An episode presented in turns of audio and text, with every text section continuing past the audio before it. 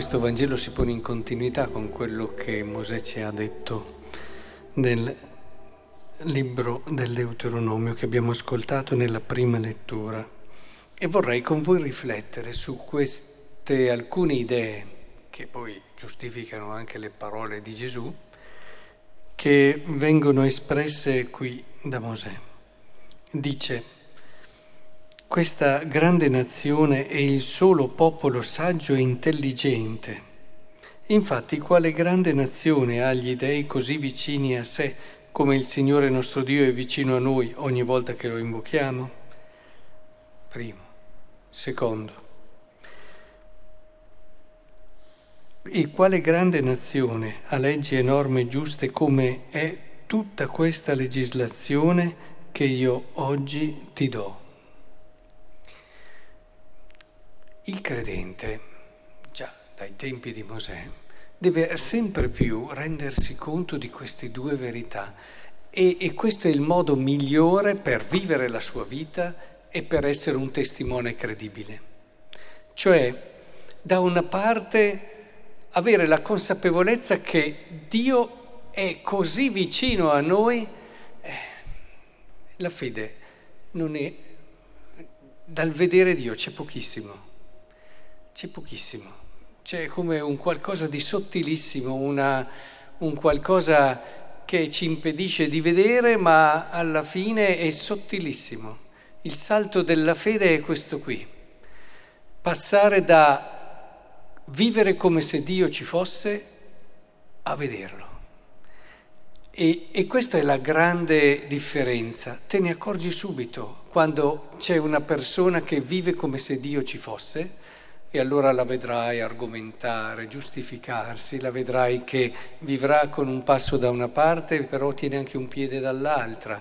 E la vedrai a volte anche molto rigida, la vedrai giudicante in tante situazioni, un po' dipende, o moralista, un po' moralizzante, oppure insomma si vede una configurazione di credente che sì, crede che ci sia Dio, ma come se Dio ci fosse, quindi si riserva tanti spazi, tante aree per sé. E, invece quando uno lo vede è diverso, diventa estremamente semplice la sua vita, unitaria. E, e vedere non vuol dire adesso che lo vedi in un'apparizione, intendiamoci, però vuol dire che è difficile da spiegare. Eh, vuol dire che questo velo sottile è stato rotto e quindi c'è una consapevolezza, c'è un vivere questa presenza totalmente diverso, le sue scelte, il suo modo di agire, che non fa tanti proclami e tanta confusione, il suo modo di guardare gli altri, che quando vedi che guarda le persone hai l'impressione che sia Dio che ti guarda, con quella comprensione, misericordia, fiducia, quel credere in te che non si stancherà mai nonostante il tuo peccato, quel essere sempre pronto a cogliere quel di più che puoi anche tu riscoprire e quel vedere quella bellezza che ancora tu di te stesso non vedi, quasi riflettersi nel suo sguardo e nelle sue azioni. Ecco, allora ti accorgi che lì c'è stato questo salto e nella semplicità qui si costruisce il regno di Dio, si diffonde il regno di Dio. Nell'altro caso sì, si fa del bene, opere di bene, cioè, è una dimensione però troppo ancora umana per certi aspetti. E si fa, non si fa, si ragiona con la propria testa, si vedono le proprie cose. Là invece c'è proprio un cominciare a entrare nella sapienza di Dio. Qui si parla di saggezza ed intelligenza, no? Parla così Mosè. Ecco, si nota una saggezza e un'intelligenza dello spirito differenti. Dall'altra parte, eh, il secondo punto eh, lo si vede perché qui si dice ma ti rendi conto che preziosa è la legge di Dio? Allora in questa logica di intimità, di relazione, perché allora il vedere Dio diventa anche desiderare tutti i momenti che puoi per stare con Lui. che è diverso dal pregare molto a livello sono due cose diverse.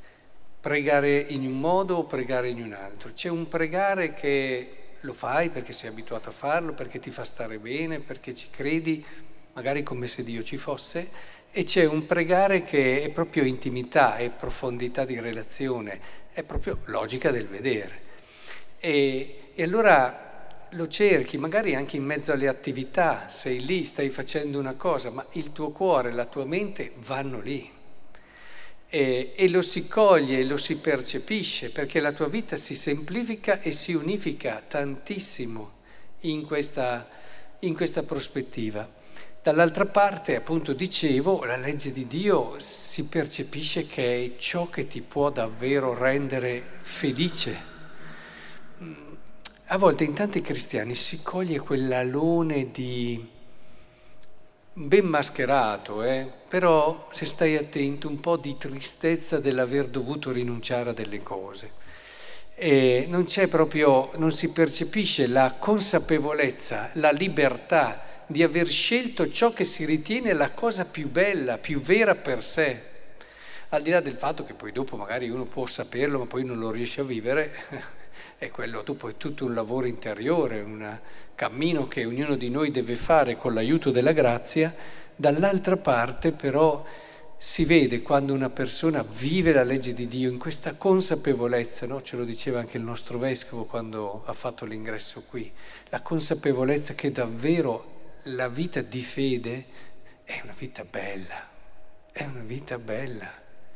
E, e, e l'hai scelta per questo, perché è la più bella, non perché è la più giusta e basta, non perché magari ci sta a fare così e tante altre motivazioni, ma è certamente la più giusta, è certamente anche la più vera, ma quello che poi dà quel tono diverso al tuo stile, che non ti fa misurare quello che dai, ad esempio, che ti rende il cuore così capace anche di una generosità immensa come quella di Dio è proprio il vedere che questa è la parte bella della vita.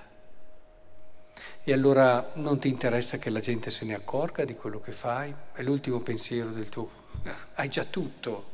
Eh, non ti, ti fa soffrire perché l'ingratitudine fa sempre un po' soffrire, intendiamoci.